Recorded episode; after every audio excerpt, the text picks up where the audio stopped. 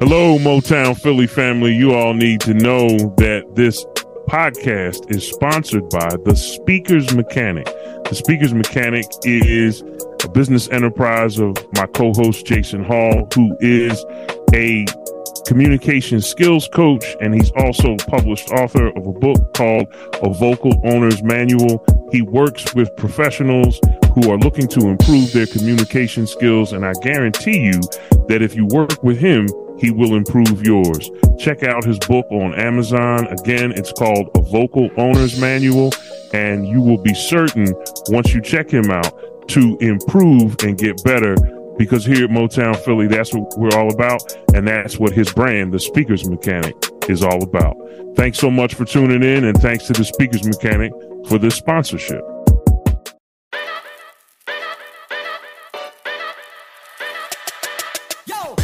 Hello and welcome to episode 36 of the Motown Philly podcast. This is your co host, Tim Golden, here with my co host. It's your boy, Jason Hall. What up, though, y'all? Indeed, indeed. Jason Hall with What Up, though? That fabulous, fantastic, fantabulous Detroit colloquialism. Jason Hall is the Motown in Motown Philly. Your boy Tim Golden is the Philly in Motown Philly. And we are here with episode 36. That's right, folks. For 36 weeks straight, we've been giving y'all the content that's needed in this podcast world. And we ain't about to stop no time soon. We're going to keep it coming. Today, we have a great episode for you. But before we do anything, we like to acknowledge how thankful we are for all of you, our listening audience. And for that, I'm going to pass it off to my man, Jay. Jay, tell the people, tell the people how thankful we are. Got to give the people, give the people what they want. Listen, guys, you guys are amazing. The interaction that you guys have with us in our in our Facebook group, in our um, Motown Philly Facebook group, the the conversations that we have there, ever so grateful. The reviews that we get, the shadows that we get from friends and family, from new people. Yo, we're loving it all and we're so grateful for it. We just want to acknowledge, take this time to acknowledge you.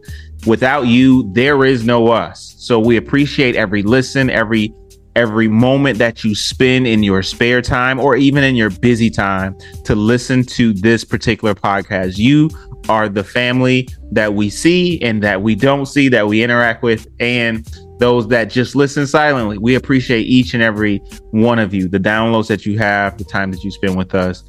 Forever grateful. Keep it up. Share this with with any family, any friends, anybody who you believe that what we're talking about might resonate with them ever so grateful. Keep it up. We love you guys. Yes, we do. We love y'all so much. And Jason, my sentiments exactly. Gratitude is the first principle here at the Motown Philly podcast. Where we don't take anything for granted. We just thank are thankful that you make us part of your lives. Whether you're doing laundry, driving, driving around town, running errands, you doing whatever you have to do. We are just so honored and privileged to be a part of your lives in the way that you incorporate us into what you do every day. So, along with Jason, I want to also say thank you. And I also want to encourage all of you to come to continue to download, to set those notifications on Spotify, Apple Podcasts, or wherever you get your podcasts. Download, sign up for notifications Make sure you keep listening and please share widely. Keep on downloading, folks. The more downloads we have, the better we do. And we're just trying to go to the top together. And we thank you for being such a great listening audience. Please go to the Motown Philly Facebook group. I'm going to be in there soon, very soon, and commenting and talking about some things we're doing. And so please come on in the Facebook group and join us there. Well, Today, Jason, on episode 36 of the Motown Philly podcast, we have something that I think is provocative today. Hmm. And there's some nuance to it. And so, what I'm going to try to do is set up our conversation by putting forward a hypothesis or a thesis, Okay. an idea. And I'm going to give some commentary on the idea. And then I want to get your perspective. And then from that point on, we just like the Nile. We just like a river. We just flow and flow and flow. And that's what we do, you know? Not We- denial. We are, are we in denial or is this about no, no, denial? no, no, we ain't in denial. we about to be like the Nile. Oh, okay. flowing and flowing like a river. I feel you. So so here's the idea, Jason. Here's the basic thesis. Mhm. Self-consciousness and self-awareness are two different things. Really? I think so. Okay. So and and you I'll let you and our listeners be the judge. Okay. Self to be self-conscious is in some sense to be inhibited. And to be inhibited is to not be completely free to be who you are. Whereas to be self aware is to understand who you are, where you are, where you are in relations to in relation to others, who you are in relation to others, and whereas self-consciousness contributes to inhibition or we might say self-consciousness is inhibitive self-awareness is liberatory Ooh. so let's let's dig into this Ooh. Right. Mm-hmm. when when I began my training as an actor over 10 years ago, Mm-hmm. The first thing I learned in acting class was that you and I and all of our listeners, everybody who's listening to this, everyday people, Mm-hmm. we unconsciously walk around restricted and inhibited by things that society tells us we are supposed to do, by standards that society tells us how we are supposed to be, how we're supposed to comport ourselves, how we're supposed to act. And within this morass of societal norms and conventions, we live in a world where we don't dare, for the most part, transgress those conventions. And to be inhibited in that way is to be self conscious. Now, there's nothing wrong with following society's rules. Mm-hmm. There's, I'm not. I'm not here to say that we all have to just go off the deep end and do whatever we want. But what I am here to say is that self consciousness, particularly in religious contexts, which tend to heap on more expectations and more Mm-hmm. and more layers to your persona, Mm-hmm. can prevent us from getting at the core of who we really are as people.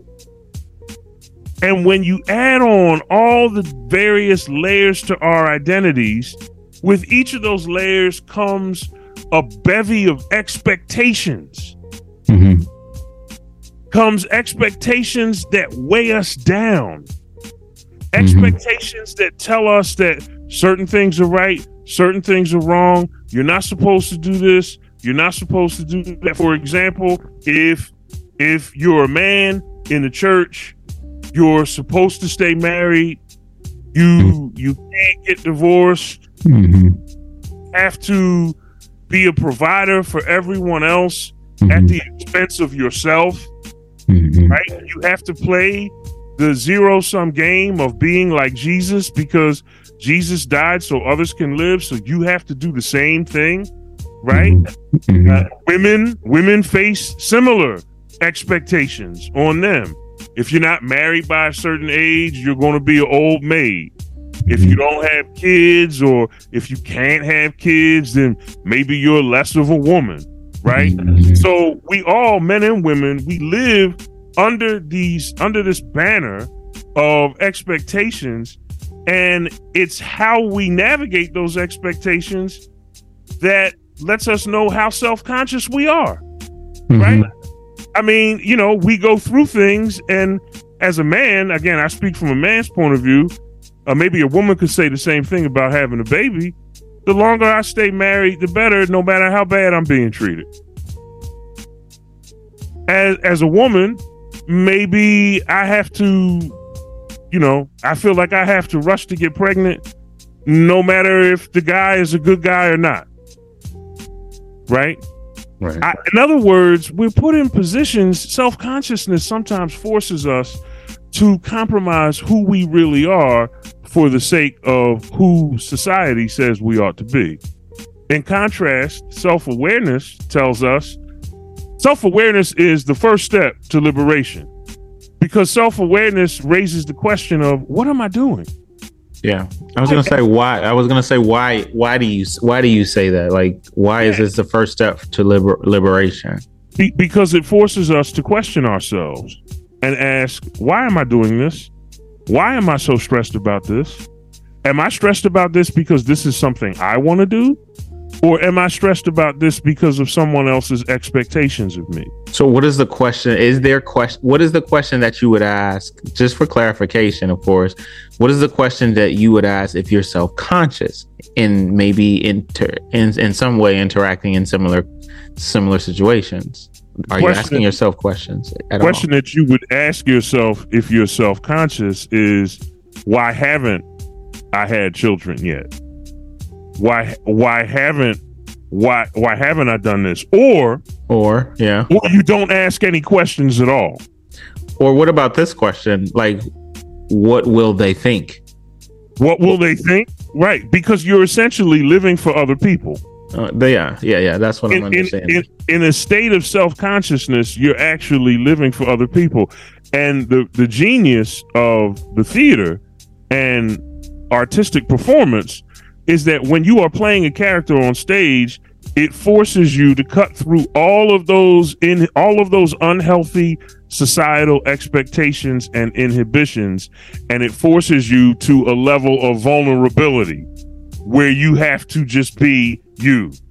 I was in an acting class one time and the acting teacher started off every class with a soul train dance line.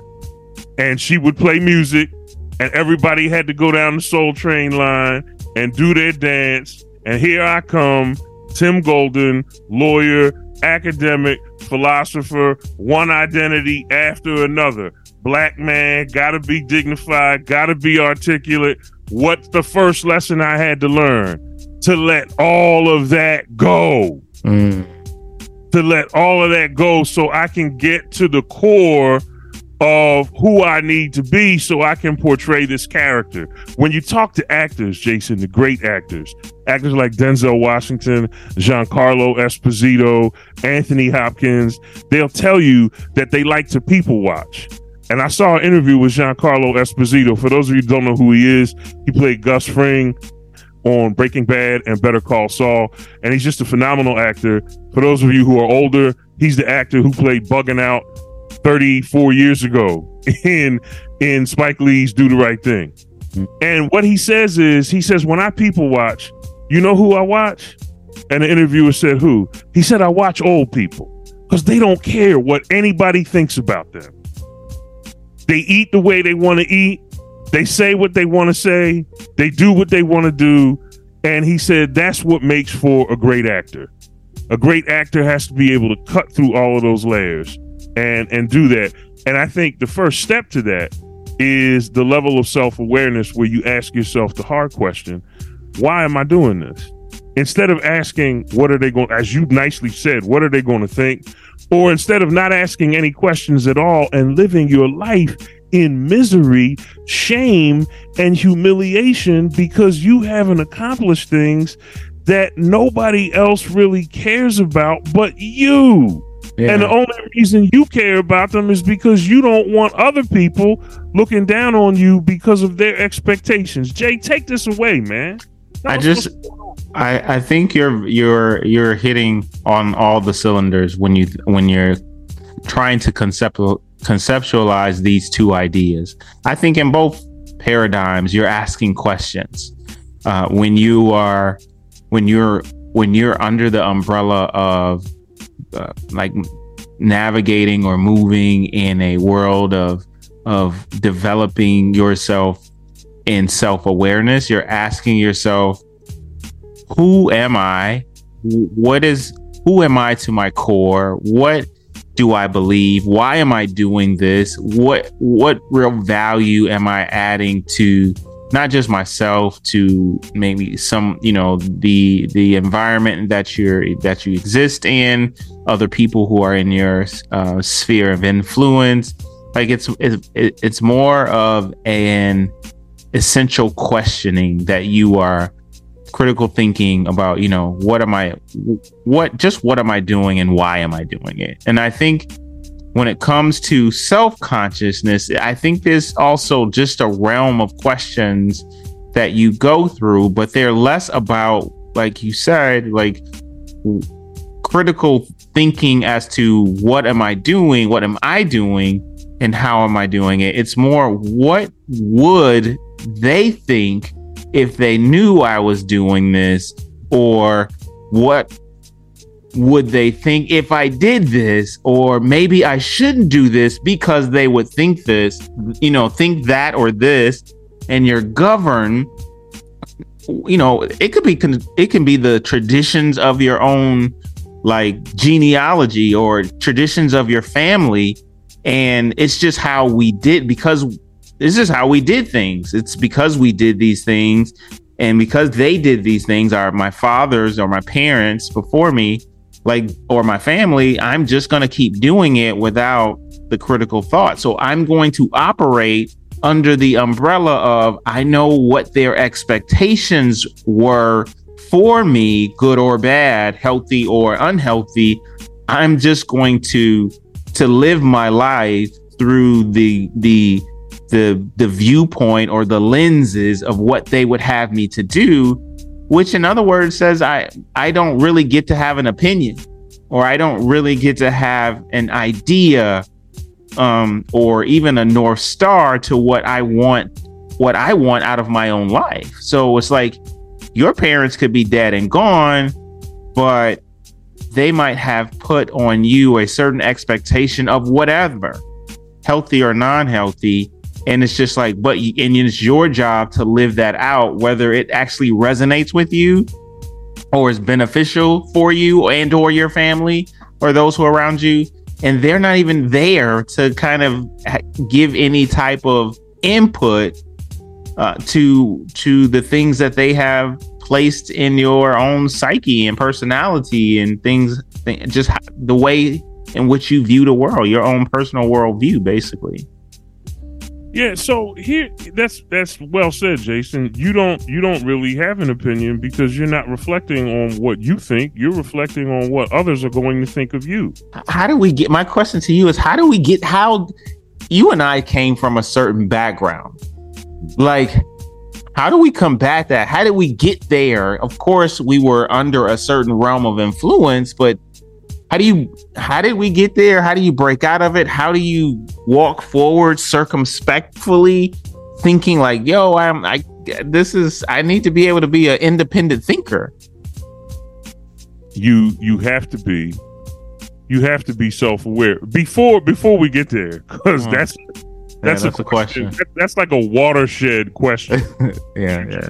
let me bring it. Let me bring it back because no, no, I, no. I, I don't I mean, even like when you when you think when you think about self consciousness. I almost don't like the idea of it because I, I just believe it's a it, it's a very unhealthy way to to to to move in your life when you're often or always thinking about what they would say or what they would think if I were to.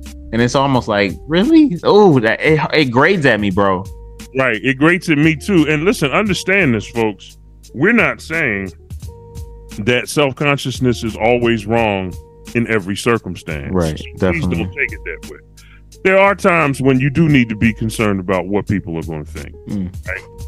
This is not the kind of, we don't want y'all to go out and buy a t-shirt with a giant middle finger on it and start walking around, you know, and just doing whatever you want to do, right? That's not what we're talking about. Instead, what we're talking about is when the level of societal inhibition and inhibitions are so strong and so layered that the questions you're asking yourself are all questions about how you can best please other people to the exclusion of questions about the real nitty gritty of what you're doing. Why am I doing this? Why do I why do I persist in this world? Why am I frustrated? Right? Because when you live your life for other people and when the the inhibitive self consciousness that comes with layer upon layer of social identity is so strong that the only questions you're asking are questions about the needs of others to the exclusion of the needs of yourself.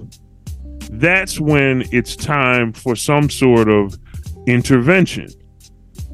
So, back now to your question, Jason. How do we break out of that? I don't think that there is any one answer to this question, Jason, because there are as many answers to this question as there are people living their lives for other people. There are as many answers to this question as there are people mired in the personal and social dysfunction of layers of identity and expectations such that they can't even begin to look at themselves, let alone ask themselves. So every person, I think, my point is every person is going to have a different journey, right? Right. For me, that sort of question came to me, a question about what I'm doing came to me when I was reflecting on why I always felt nervous. Why did I always feel scared? Why did I always feel anxious? Why did I always feel afraid? Why, at times in my life that are supposed to be celebrated mm-hmm. as the height of my accomplishments or other things of that nature. Why do I feel the total opposite of what the occasion seems to demand of me? And it was there that I began to unearth my own dysfunction. Right.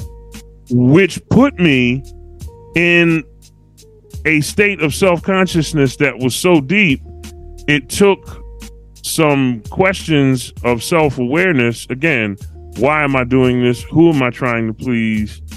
What is the point of me doing what I'm doing? Why am I worried about this? Why am I worried about this thing in this way? Mm-hmm. Why is this keeping me up at night? Right. right. It was when I began to ask those questions that I began to see that maybe I was in too deep. That mm-hmm. and, and then when I took my first acting classes, and and shout out to one of the best acting teachers ever in the history of, of theater, cinema, whomever. I I absolutely love her, and she taught me so much that I know about acting. Two two women actually, Amina Robinson and Ina Farrell. Uh, okay. Uh, two phenomenal actors. Uh, one is Ina's a playwright, and the things that they have taught me about the importance of being vulnerable, being open, being not being inhibited on stage, doing what's necessary to tell the story. Mm-hmm. That kind of thing really helped me along with me asking those sorts of questions to be able to begin to dig my way out of that. That that was my journey. What was your what was your journey, Jason? Where did you begin to see the light, so to speak? That's a great question. Um I think it was probably um, if I'm honestly, you know, thank you for that question. I think it's it's it's it feels like a very personal question, but maybe maybe it can help somebody. So I'm just I'm going to do my best to be vulnerable um, and and share. I think towards the end of my marriage, like and I re- one of the reasons that that I say that it was towards the end, it was probably around the time that I was that I started to ask questions about why do what this is what I have. It's called a marriage. It's called a relationship. You know, it's the core nucleus of a family. Having children at that time, or had had having had children at that time, I as a as a man as a husband, as a father, I was wondering why in the why in the world when it should have been so good as a family unit, I felt so disconnected. I felt I felt so unhealthy. I felt so not well internally and the word non-congruent is coming is coming up from from inside. Like I just I knew what it looked like, but I know I also in a more deeper way, I knew what it felt like. And what it felt like it wasn't good. And when I looked at what it was or what it appeared to be, and me knowing what I actually was feeling like, I knew something was wrong. And it it it festered in me. It festered in me so much the non-congruency. Oh, this is what we were. This is what we look like. Maybe we look like the Huxtables, and that's just, you know, you, you have a nuclear family family of uh, a boy, a girl, a beautiful boy, beautiful girl, and two successfully successful professionals, black professionals in this world, and and nice house, nice car, great friend group, churching it up, bruh, bruh, your boy was feeling like smut, like smut in the fact that, like I said, what was what I was feeling wasn't congruent with what the actual picture was, and when that started to happen, and I felt like I was losing myself. And that so it just didn't it was a lot of not good feelings. And it was then and there that i had to to try to make sense of my life because i was very i guess i thought i was self-aware but i was probably the farthest thing from it i was probably more self-conscious meaning i cared about like the, the optics of what it looked like um and but that didn't feel good. So it was then and there that I sought, you know, therapy for myself.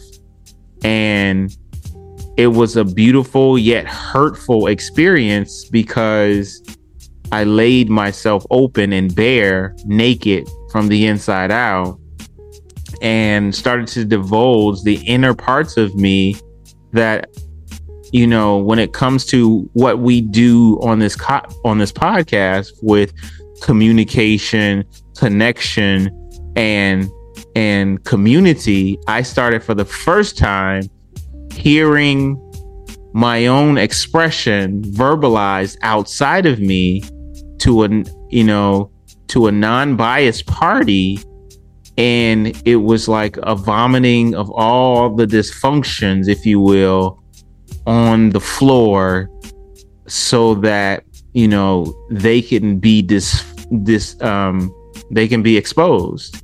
And with that experience time after time as i went and was in therapy for a year um before my divorce and separation like it was it was a sad but good time because i was i was literally i was literally finding myself in a lot of ways. And the questions that i never asked myself and never had another set of eyes on me to really figure out a lot of my dysfunctional behavior, a lot of my my my my own past ideology that came from church, that came from society, that came from traditions of of my own family and family that I've learned from a you know from you know just from being in other um, friend groups or whatever.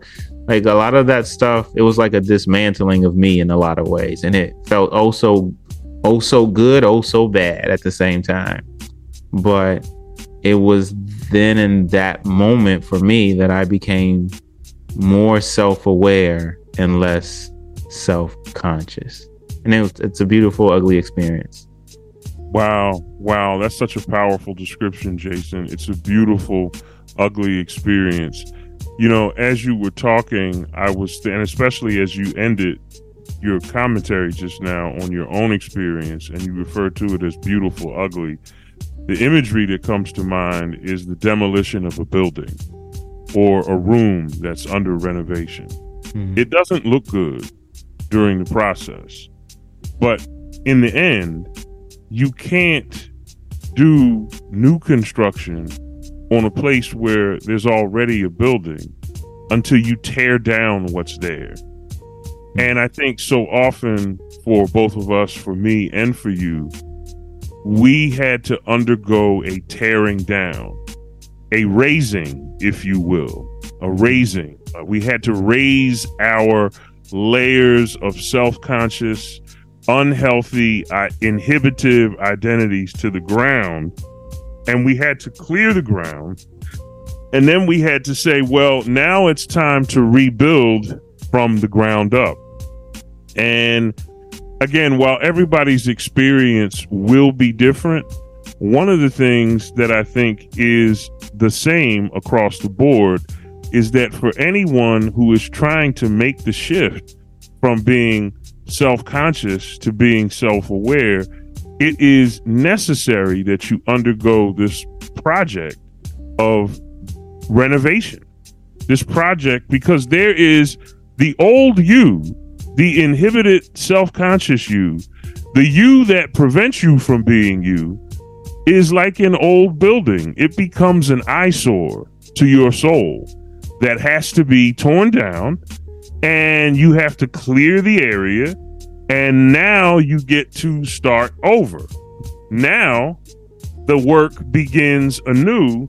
And for me, what that has looked like, Jason, is unlearning all of the unhealthy habits that I had that prevented me from authentically being me. Again, it isn't that I'm going around flouting social norms, digging up my nose in public, you know, just being uninhibited. It, that's not, again, that's not what we're talking about.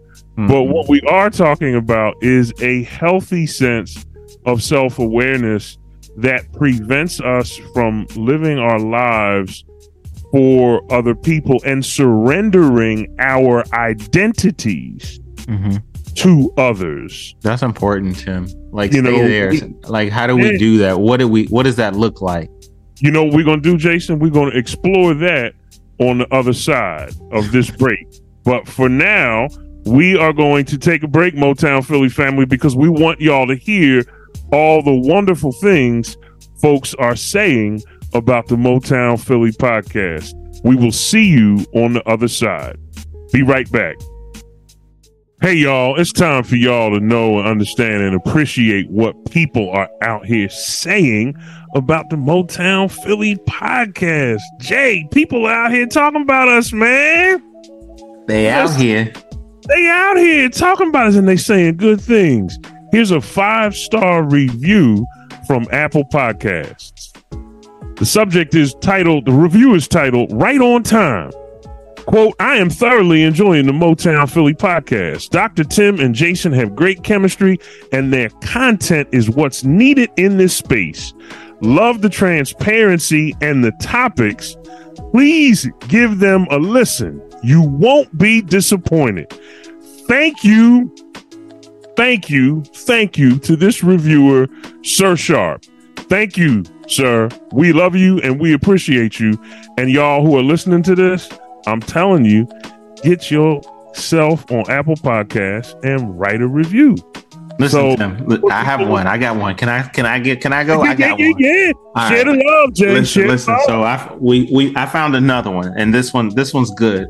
Refreshing information. Five star review on this particular one by Honey Dip Thirty Four. Chick, you know who that might be? I don't hmm. know. I don't know. But listen, this sound real sweet though. I sound real sweet. This is what Honey Dip says. It is awesome to hear men discussing real topics in a mature manner. This is for the grown and the sexy crowd. Good mm. job, Tim and Jason. Man, I'll take that. I'll take that any day of the week and twice on Sunday. Listen, guys, we want you guys to go to Apple specifically and write a review. If you're listening to this, we're encouraging you to go to Apple and write a review for us. That would be yeah. great. Write a review for us. And for those of you who are listening for the first time, that's just something, a little something to let you know what kind of content we're dishing out here at Motown Philly. Listen, Jason and I are here to stay. We're not going anywhere. This podcast space is a space for us to engage and to leave the world, to help to leave the world in a little bit of a better condition than when we found it. Thank you all for listening. Thank you all for your reviews. Thank you for your support. Jay, I love you, and I am absolutely in love with our Motown Philly listening family.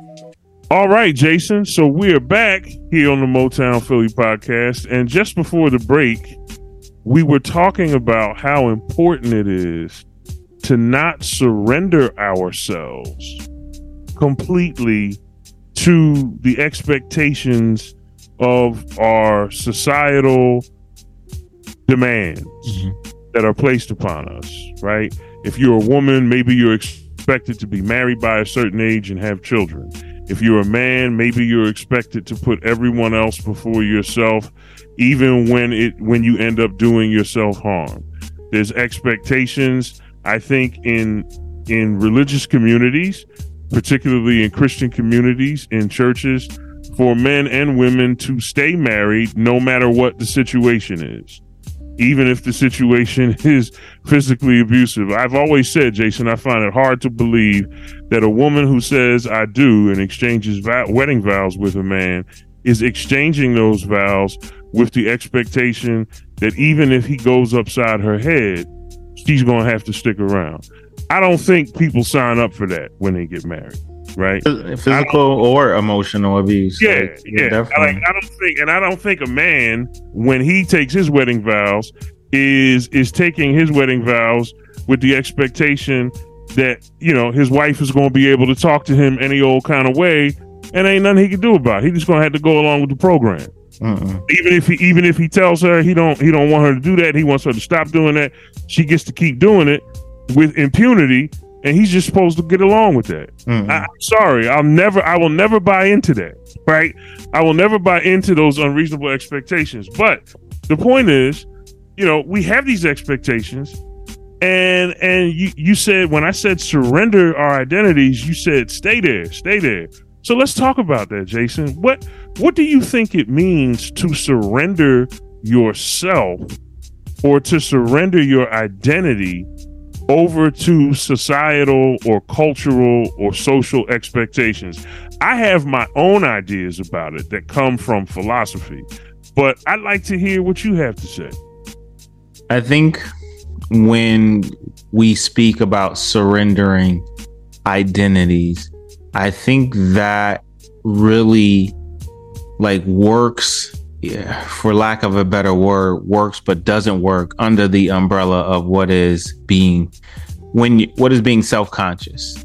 Because when you're self-conscious, you have your own personal belief systems. However, you don't uphold them or you don't you don't self this is a new word for self support them not not supporting others but you don't so you don't have an opportunity to support the things that you believe in the things that you're passionate about the things that you have conviction over or the things that in your own self feel some type of uncomfortableness about about um, whatever situation that you're in. So because you're not supporting yourself you uh, because of these these self-conscious ideals that you uphold for whatever reason, you begin to, in a lot of ways, lose your own identity, your own self, uh, your own your own conscious belief systems to to a a a way of thinking uh, that was put on you or placed on you, uh, maybe edu- educationally maybe like Tim said, because of religion, uh, maybe because of your family's expectation, all these expectations you're trying to live through uh, in an inauthentic, in an inauthentic way because you're trying to to do something for someone else or uphold how something is supposed to look because somebody along the line has told you it should be like this regardless of how you feel regardless of your own personal beliefs. So i mean when you say lose yourself in the identity i think that's less about what is self-aware and more about what is self-conscious. Like things are hurting you. Like you are in certain ways dying inside because you're not holding on to these core values that you're that you know is incongruent with who you are or who you're aspiring to be it's just like yo my my mom wouldn't be happy or the pastor said this or that elder or or or he said this or she said that or that we just in our culture we just don't do that. Well listen listen sis listen bro like yo what's going on with you right now? And how is that impacting you right now? Like are you are is this causing you to live in a very unhealthy way? Um that is that is that is losing your identity when when your life whether whether um, publicly or privately like there's turmoil inside and you are ignoring that turmoil because you're trying to uphold something. Yo, is it fair to call um self-consciousness in a lot of ways like people pleasing or people pleasers? Like is that fair? Or does it that happen? Mm-hmm. I think I think it can be fair. I think I think every I agree with everything you said, and I would just add this, Jason. And you know this because you and I have been on a journey of self discovery that is pretty much similar, mm-hmm. right? The work of reconstruction after demolition is long, hard, tedious, exhausting, frustrating work. So wait, wait, wait. Are you saying you can't we we can't flip this over in a day or a month or a couple of sessions? Not only am I saying you can't flip it over in a day, a month, or a couple of sessions, what I'm saying to you is that most people, when exposed to the reality and the enormity of the task of self reconstruction, would rather go back to a state of self consciousness where they live for others because, frankly, that's more comfortable. That so, living for others is crazy because people don't even have to be living and you still living for others. Well, that's exactly right. So I have a couple of examples from philosophy. Examples that I think will will I think you will appreciate them, mm-hmm. Jason, mm-hmm. because you have an interest in psychology. I'm, I'm not a psychologist uh, and philosophy. Mm-hmm. And these these insights come from a 20th century philosopher named Jean Paul Sartre. And Jean Paul Sartre gives two examples of what he calls existential inauthenticity or bad faith. Wow. Bad, bad faith is a lie that one tells oneself in an attempt to avoid the responsibility of their own freedom.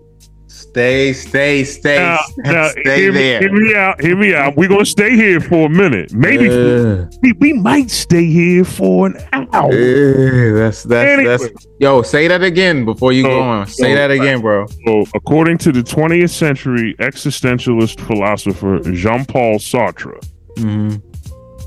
there are most people most people, when confronted with the reality of their own freedom, would rather avoid that freedom and return to a state of inhibition and self consciousness that he calls inauthenticity or bad faith. And bad, bad faith, the philosophical definition of bad faith is allied to oneself within a single unity of self consciousness. Mm, and what so- this what this lie does is it actually changes us from human beings into objects. Now, stay with me. I'm trying, bro. Jean Paul Sartre gives two examples, Jason. By the way, you can find these examples in his treatise on existential phenomenology called Being and Nothingness, is the name of the treatise. Being and Nothing. Y'all see Tim right now. Y'all see why this so, is my boy and why we be having conversations like this because sheesh. Go for it. So, so, he gives two examples, right? And our listening audience, these are very practical, real world examples, and he, you, you, you'll appreciate them. I know, I know you'll appreciate them, Jason. Mm-hmm. The first example he gives is of a woman who's out on a date with a man, and the old adage there is that men want only want one thing is very much alive and well in this woman's mind. Mm-hmm. And she's sitting at the table with him and he's holding her hand and he is in contemporary terms quote unquote spitting game and hmm. she is listening and he propositions her for a nightcap or some other sort of sexual dalliance or rendezvous and she doesn't say uh, and oh as he's as he's doing this he embraces her hand, top and bottom, and with his top hand, he's caressing her. She doesn't say yes and reciprocate his caress because she knows she would be giving in to his advances. And she doesn't say no because she doesn't want to reject him either. And so her failure to make a decision transforms her hand that rests, according to Jean Paul Sartre, quote, inert within the warm embrace of her companion. She has effectively turned herself into a thing because she has refused to be free. But what she doesn't realize is that her refusal to make a decision is itself a decision. Mm. Mm-hmm. And so Sartre says we are condemned to be free. Our freedom is inescapable. How we handle our freedom is always a choice. And many people would rather retreat to an object like state that doesn't authentically make any decisions and step out and do anything affirmative because it's too uncomfortable. It's too hard. Mm-hmm. The responsibility, freedom comes with responsibility. And according to Jean Paul Sartre, many people don't want that responsibility. So they surrender their identity, they surrender their freedom back to the world in exchange for the peace of mind that comes from living for others at the expense of yourself because freedom is too hard. This is why we started the podcast, y'all. Y'all hear this right now? This is why we start. Tim and I be having, let me say that, be having conversations like this. Did y'all hear that? Like, the your lack of con let, let me translate. Your lack of action is in fact action. And it's probably the default action not probably most certainly according to jean-paul a default action that is against yourself that causes you to be an inanimate object being affected negatively in the wrong way. Is that mm-hmm. Is that what we talking about? That's what we talking about. Here's another example, Jason. Jean Paul Sartre says, I'm sitting at a cafe. Now, you got to love Jean Paul Sartre because he's French, right? So most of his examples in his in his philosophical work come from French culture. So if you ever been to France, I've never been there. Maybe we'll do a Motown Philly live from Paris one of these days. Yeah, I'm for it. And y'all keep downloading. Y'all watch what happened. Y'all might be over there with us. Mm-hmm. So anyway, the second example he gives Jason is he says I'm seated at a cafe and I'm sitting there sipping on my I guess nowadays would be your let's make it October, a crisp October afternoon. He's sipping on a pumpkin spice latte. And he's sitting there watching people and he's watching the waiter at the cafe. And the waiter at the cafe is striving to be a good waiter and he's moving at a certain angle. He drops the tray on the table with certain amount of precision. He takes everyone's order. He writes it down. Everything is done correctly. And what Sartre says is when I observe the waiter, one of the things I see is that his movements are so precise and careful that he is literally, and this is Sartre's own word, an automaton. That he has become like a robot. Now, there's nothing wrong with being a good waiter. There's nothing wrong with wanting to be good at what you do. But Sartre uses the waiter as an example of artificial standards that people set for themselves and then dive into to try to meet those standards in an attempt to avoid authentically being themselves. Mm-hmm. So you would rather play a role than be who you are. Does that mean you have to be a waiter? No. Sometimes it means that you strive to fill the mission of the label husband or wife or Christian or pick your name or brother or sister mm-hmm. and you lean so hard into all of the societal expectations with that that you have effectively surrendered your freedom because it's too hard. Mm. Freedom is a difficult thing because it brings with it responsibility. And you talk about self awareness, being aware, having to now move through the world with integrity. So, how many people, Jason, do we know who get married? Not be in in the church. I'm talking about in the Christian church. Mm-hmm. How many people do we know that get married because they're trying to avoid fornication and not because being married is something that they're called to do. No wonder the divorce rate is so high. Well, you know what Paul right? says. talk talk about what Paul says, Tim. You know what Paul said in Sartrean terms. What Paul says is, look, if freedom is too hard for you, ain't nothing wrong with going on and getting married so you can legitimize sex instead of looking at a life and if you really if you really want to be an authentic christian where's right? the love where's the love right right where's the love for the other person? But if you really want to be an authentic christian i don't think sartre would be mad at you. If you looked at the road of marriage and you saw uh, yeah i'll have sexual desires fulfilled but it'll really be a pyrrhic victory because i'd be surrendering myself to a bunch of societal and, and cultural expectations that are going to ruin me. Do I do that or do I face a life being single and every day authentically decide, you know what? This is a little more challenging. It might take me a little while to get used to it, but I'm going to do it because that's what I really want to do.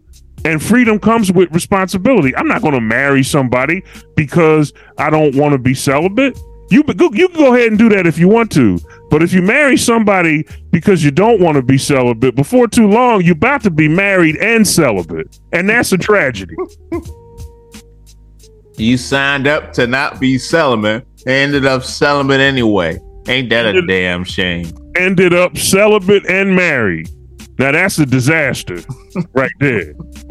We, we, you know what we're gonna have to do? What we're gonna have to do is an episode on sexless marriages and communication. Wow. Because what we're talking about now, I, I, said we can't have a lot of guests on that. Wait, I don't know if we can have a guest on there. Because, you know, you start getting people who are, I mean, if you are, maybe the marriage ain't sexless no more, or maybe they ain't married no more. But right. it's going to be a, a hard pull for us to bring in guests who are still in that situation and who just need to have an outlet. It ain't right? going down. I mean, we could we could smuggle somebody in, but we we Boy, we gonna have to, in. We're gonna have to put some aliases and some voice distorters. We're gonna have, we gonna have to treat them like we would treat a mob witness in front of a grand jury because they coming after. Yeah. But but you get the you get the picture, right? You don't You don't do things, and this is what we talk about here at the Motown Philly podcast, right? You can't have authentic communication, authentic connection, and authentic community if your approach to life is fundamentally inauthentic and in bad faith. Mm. If you would rather be a slave to societal expectations than be a free human being that faces life with courage and the courage of your convictions, then then go for it. But if you want to do better, if you want to live well and and not just live long, right? Because mm-hmm. one of the worst tragedies is to live long and live sick. And I don't mean physically sick, right? Or visibly sick, like it- internally sick. Internally, yeah, yeah. In terms of your mental and emotional, right, right, well being. So, you know, Jay, these are the things that are on my mind as I think about this topic, man. Self consciousness versus self awareness. I think Jean Paul Sartre advocates a sense of self awareness that says, hey, I'm aware of my freedom. And you know what? I'm going to overcome my fear of it because in every moment, and you have said this a lot, and this has kept me going some days, Jason. Mm-hmm. Every every moment of every day, I am choosing this. I'm choosing it. Right. And it's empowering to know that you have real choices in your life that can guide you away from inhibition, from an unhealthy sense of inhibition, into a much more healthy, well rounded sense of, of freedom and responsibility for that freedom. And it again, it doesn't happen overnight. You know, Jason and I don't have it all together. I, if I if y'all can see the things I'm struggling with right now, y'all be like, yeah, I, I feel you, Tim. Right. Because you know, so those of you who are listening out there again, and we say this all the time, right, Jay? We don't have it all together. Nope. We really don't. I mean, in a sense, this podcast is therapeutic for me and Jason because we know that somebody out there is listening to it, mm-hmm. right? And and it somebody out there is going through the same things that we're going through, right? right? So uh, that's where I'm at, Jay. I mean, we at some point we got to get this thing right, and and it's not easy. It's not easy. Um, it, it it's not. I think the fact that and you know communication is the bedrock in this this this particular episode really focuses on that internal communication that we had. It's so understated. Is it's not it's not promoted it's not a thing it's it's not a buzzword in in our society.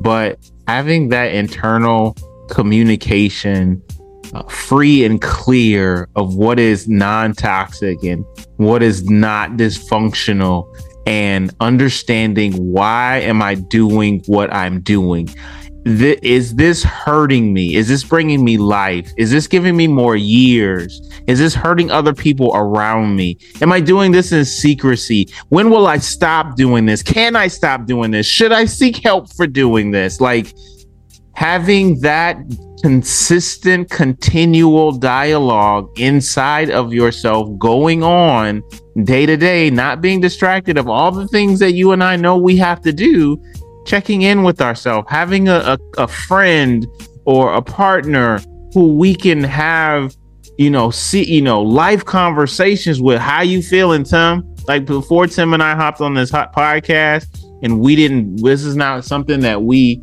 have expressed to each other. Yo, before we start our podcast, let's ask each other how we doing.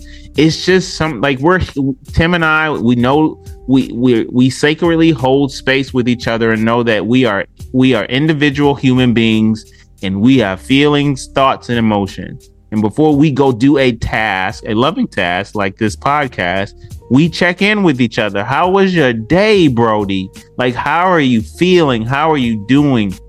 What happened?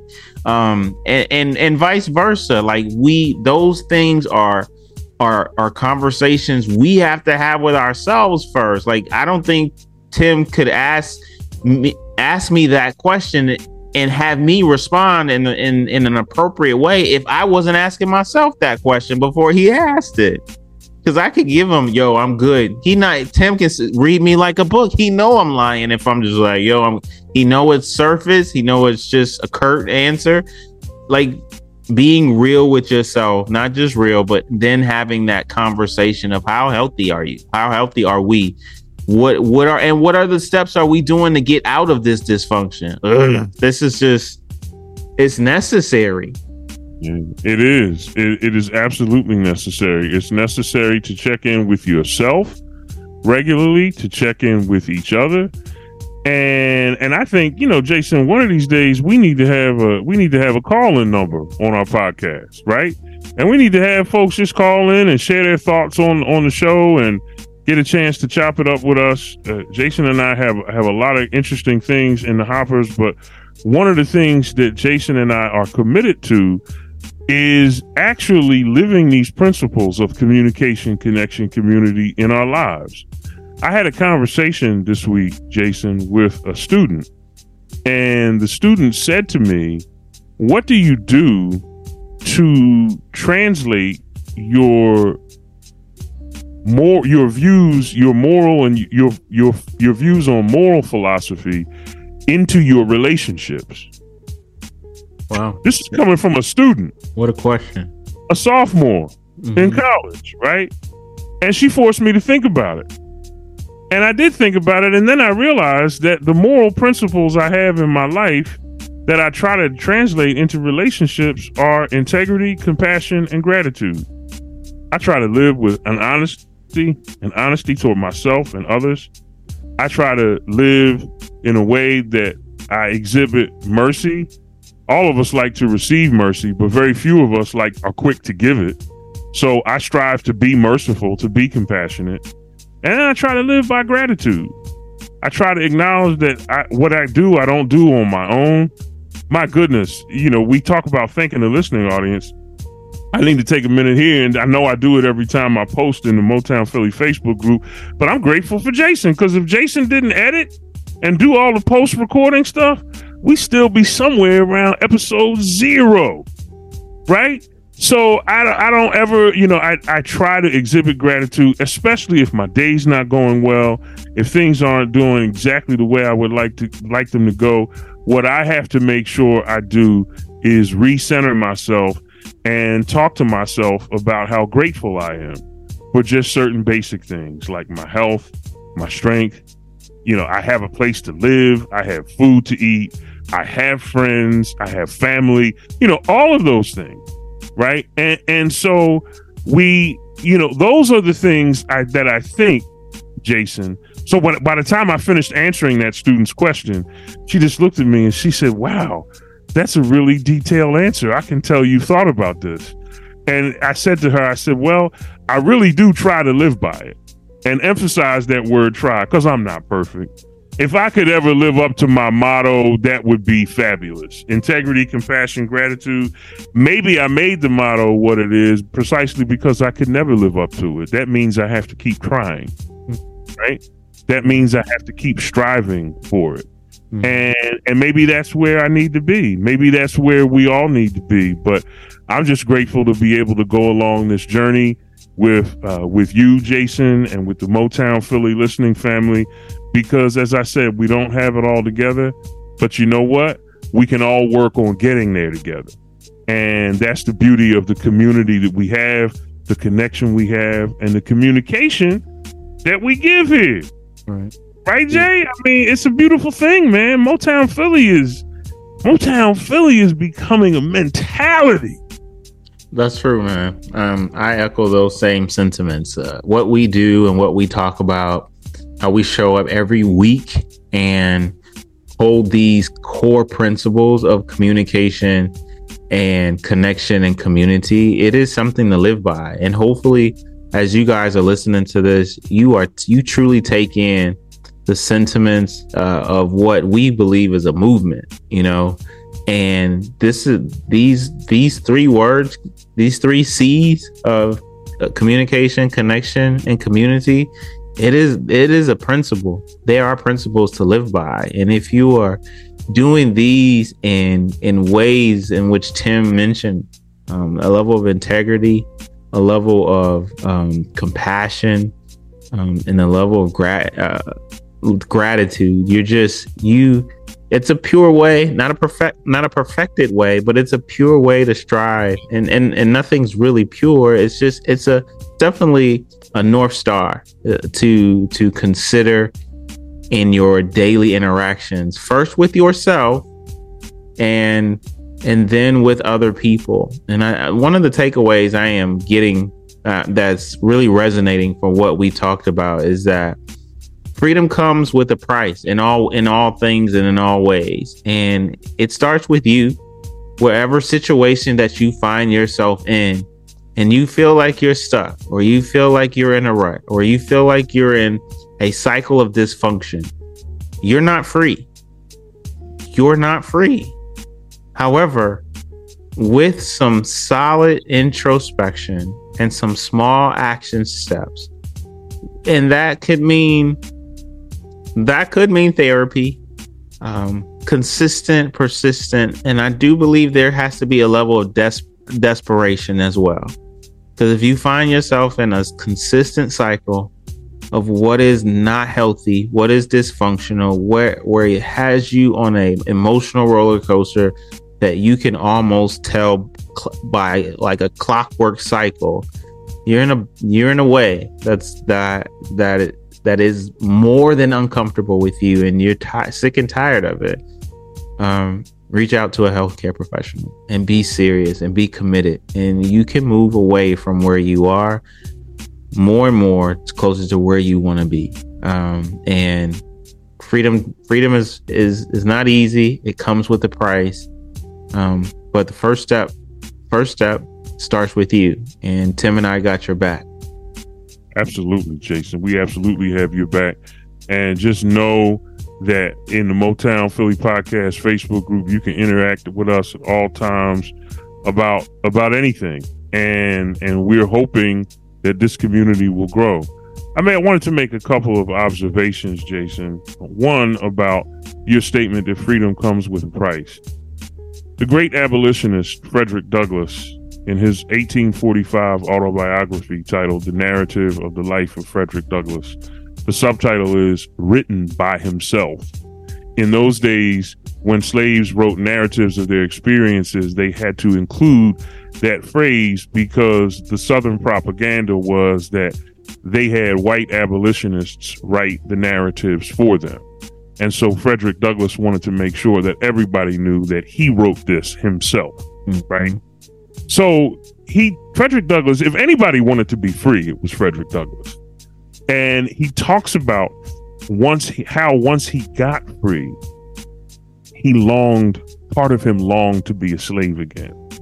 Because once he saw how difficult freedom was, once he saw how easy it was to remain in ignorance and think that being a slave was his destiny, he understood the burden of freedom and he said, I often wished myself to be a beast.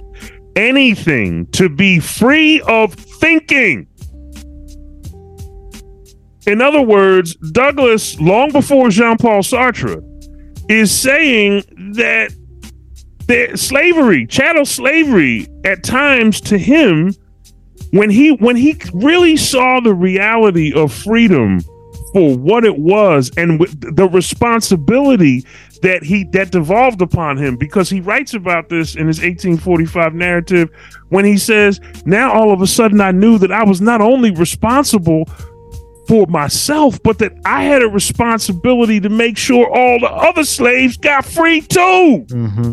it's an exhaustive work bro and we're yeah. talking just about the individual Right. I mean, we're talking about. I mean, we're talking about one of the greatest, you know, the greatest intellectuals in human history, right? Who who who decided for himself that in certain moments it was preferable to be a slave than it was to be free.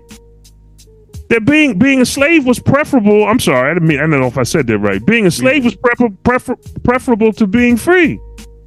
And and as you said, Jason, freedom comes with a price. And for Douglass, that price meant that he now now that he was literate he taught himself to read he understood the meanings of words now he had a responsibility.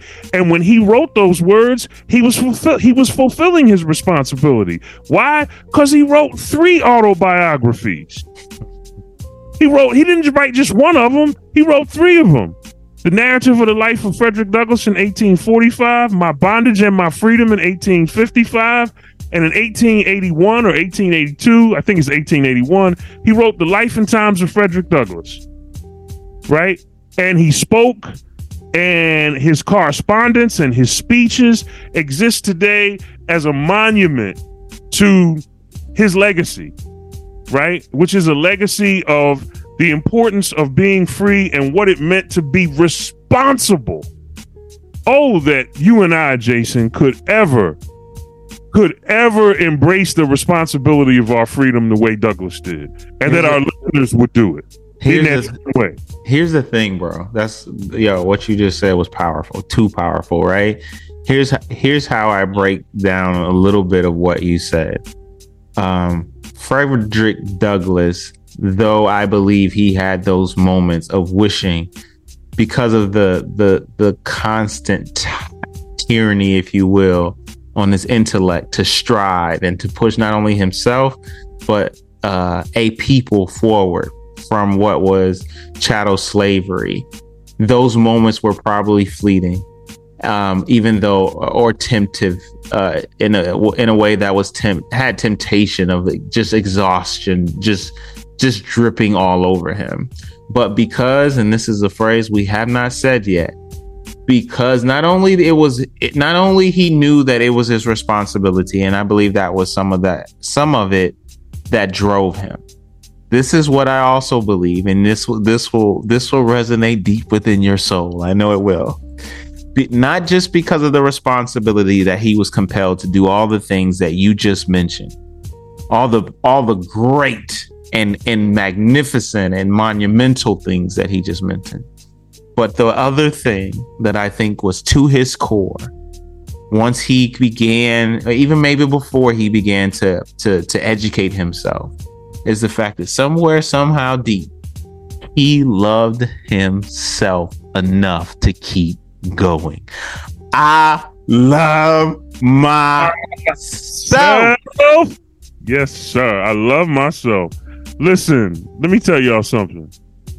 One day, one day, my hope for you as you listen is that you will realize how short life is and that you will tend to your freedom with the same urgency that Allen Iverson played basketball. Keep going. I feel it. I feel it. I you feel it. that Don't you stop will. Somebody asked Allen Iverson how he dropped 58 points on the Toronto Raptors 22 years ago in a playoff game. And Allen Iverson just looked at the reporter and he said, Man, I don't know. I just play every game like it's my last. Mm. What would happen if you start living every day like it's your last? Mm. What would happen if you woke up every day and you said, You know, I know I'm not perfect, but you don't have to be perfect to be good? What if what if I just keep striving? What if I what if I take one half a step forward today and I'm a little bit better today than I was yesterday? That's it. That's all. We can all be afraid of our freedom if we see it in the long haul, right? It's the long road. But all we got to do is take one step forward every day. And so that's what we want y'all to do. That's what we're here to do. That's why we're trying to communicate this so we can connect and build community together. So we don't want to sit here like we're pontificating about all the great mysteries of life and we have it all figured out and we have it all together. No, we don't. In a sense, we're here sort of reaching out to you for help because we crave community. Yeah. We crave connection. Mhm. And that's why we communicate. yes. So when you look at what we've talked about this week, right, Jason, you see you see the the self-consciousness on one mm. side, you see the self-awareness on the other, and if you think of self-consciousness as Douglass being in a state of chattel slavery, having to mm-hmm. live up to expectations. Douglass has this wonderful part in his autobiography where he says the slave master named Covey, he says had had dominated him and Douglass says to the reader, he says, You have seen how a man was made a slave. I am now going to tell you how a slave was made a man. Mm. And he stands up and he fights back against the racist overseer, Covey. And from that day forward, he didn't get released from slavery, but he writes that Covey never bothered him again. because he finally had the courage to stop being self conscious and start being self aware. And because he made that journey down that road of self awareness, that's why we have the Frederick Douglass that we have today. Y'all want to achieve immortality? Frederick Douglass been dead since 1895 and here we are in 2023 still talking about him. Yes. you want to you want to begin to live your life with some sense of purpose. Stand you, up. You want better community. You want better communication. You have seen how I became self-conscious. Now you're gonna see how I became self-aware. Because mm. another part of Jean-Paul Sartre's philosophy is that traditionally in philosophy, every existence has an essence that precedes it. So if you take a, a pen, a pen is an object that it exists, but it has an essence. It has something it's supposed to do that precedes it. Mm-hmm. So the pen doesn't really have any freedom. It can only do what it's designed to do. And when we look at being self conscious, the world has a way of constructing an essence for us mm-hmm. that precedes our existence. And many of us, rather than be free and make choices and be responsible, decide to just allow the essence of what the world has said to determine our existence. But John Paul Sartre said something, Jason. You know what he said? He said, My existentialist credo is not that essence precedes existence, but that our existence precedes essence and who we are is a result of the free choices that we make. Mm. Mm. And so a pen or a pencil or a knife or a car or any object, they can't they can't do anything but what they are designed to do. So they have an essence that precedes their existence. But you and I, Motown Philly listening family, me, Jason, everybody out there listening, our existence comes first. Mm. And our essence is determined by the free choices that we make going forward as radically free and responsible beings. How will we exercise that freedom? Is it intimidating? Yes. Is it worth going from self awareness to self consciousness? I don't think so. Mm. Mm. I'm sorry, y'all. I got a little into it there. No, don't apologize. It's not worth going from self awareness to self consciousness. It's worth going from self consciousness to self awareness. And I do believe our friend Paul has something to say about this. Paul says that when you go back to your sin, it's like a dog going back to his own vomit. And if you want to go, if you go from want to go from self awareness to self consciousness, it's sort of like going back to something that's going to make you sick, mm. something that's going to keep you sick. Does that mean you won't go back to it from time to time? Does that mean it's easy? No, it just means we all got work to do. And Jason, here's what I always say why not do this work together? Why not do it connected? Why not do it in community? Why not do it through communication? Man, we can do this, y'all. Jay, can we do it? We got this, bro. This is what we're building. Listen, I really believe we're building a movement. You guys, you guys are, and you guys are all witness to it and are a part of it. So, listen, we wrapping up today. This was a this was a banger. Mm. This, this was a, this, this was a good one, you guys. Share this one to your people.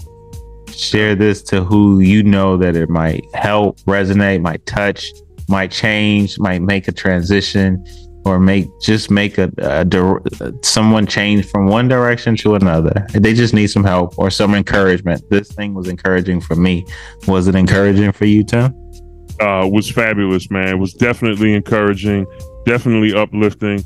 Y'all don't even know I'm talking to myself half the time. Y'all don't even know Y'all don't even know what your boy from Philly is going through. I be up here having these conversations with myself live on the air. I'm up here hiding in plain sight.